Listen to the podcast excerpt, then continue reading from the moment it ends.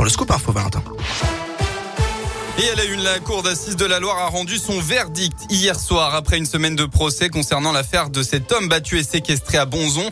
La séquestration qui était contestée par la défense a été retenue, de même que le vol avec violence et la tentative d'extorsion euh, aux assises.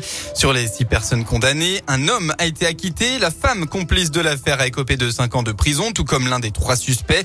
Huit ans pour le jeune de Bron et six ans pour l'homme âgé de 31 ans. Le dernier a lui écopé de quatre ans de prison, dont 38 mois avec sursis. On part dans l'Ain, une soixantaine de lycéens évacués vers 15h30 de leur établissement à Nantua, conséquence d'une fuite au niveau d'un coffret gaz à proximité du lycée professionnel rural de l'Ain. Les élèves se sont retrouvés pendant une heure dans la rue avec une quinzaine de professeurs. Heureusement, tout est rentré dans l'ordre en une heure suite à l'intervention d'agents GRDF.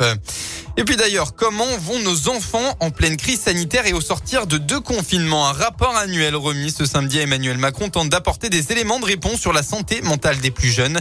Pour mener cette étude, des enfants de 5 à 15 ans ont bien été interrogés un peu partout dans le pays et parmi eux, ceux accueillis à la maison départementale de l'enfance de Saint-Martin-de-Bavel, hein, c'est dans l'Ain. Avec cette question, quelles sont les conséquences de la crise sur leur état psychologique? Julie Péchalrieux est la directrice de l'établissement. Je ne sais pas si on peut encore mesurer euh, l'impact réel. Euh, c'est un peu tôt encore parce qu'on est quand même dans du stop and go qui fait que les enfants sont comme nous pris là-dedans. Mais je pense qu'il est en effet essentiel d'être vigilant à, recueillir leurs paroles et leurs impressions et à être vigilant sur euh, leur, santé mentale. Franchement, je pense qu'on a été là, on a eu des psychos présentes aussi sur ces temps-là pour les équipes et pour les enfants. On n'a pas de choses à déplorer aujourd'hui du fait du, du confinement sur l'état en tout cas de santé psychique et physique des enfants accueillis. Le rapport annuel sur la santé mentale des jeunes sera remis aujourd'hui au président de la République, ce samedi étant la journée mondiale de l'enfance. Dans le reste de l'actualité, une dose de rappel pour les plus de 40 ans. La haute autorité de santé a recommandé hier à toutes les personnes de 40 ans et plus de recevoir une troisième dose de vaccin contre le Covid.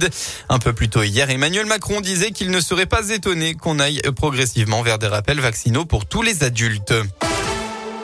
On passe au sport en basket dans l'élite hier soir. La chorale de Rouen a enchaîné belle victoire à domicile. Les Rouennais ont battu le Portel, score final 89 à 86. Ils remontent à la 13e place au classement.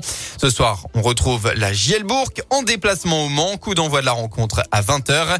Et puis enfin, il y a du rugby euh, en Pro D2 en difficulté depuis plusieurs matchs. Bourg s'est imposé hier soir. L'USB a battu Béziers sur le score de 30 à 22.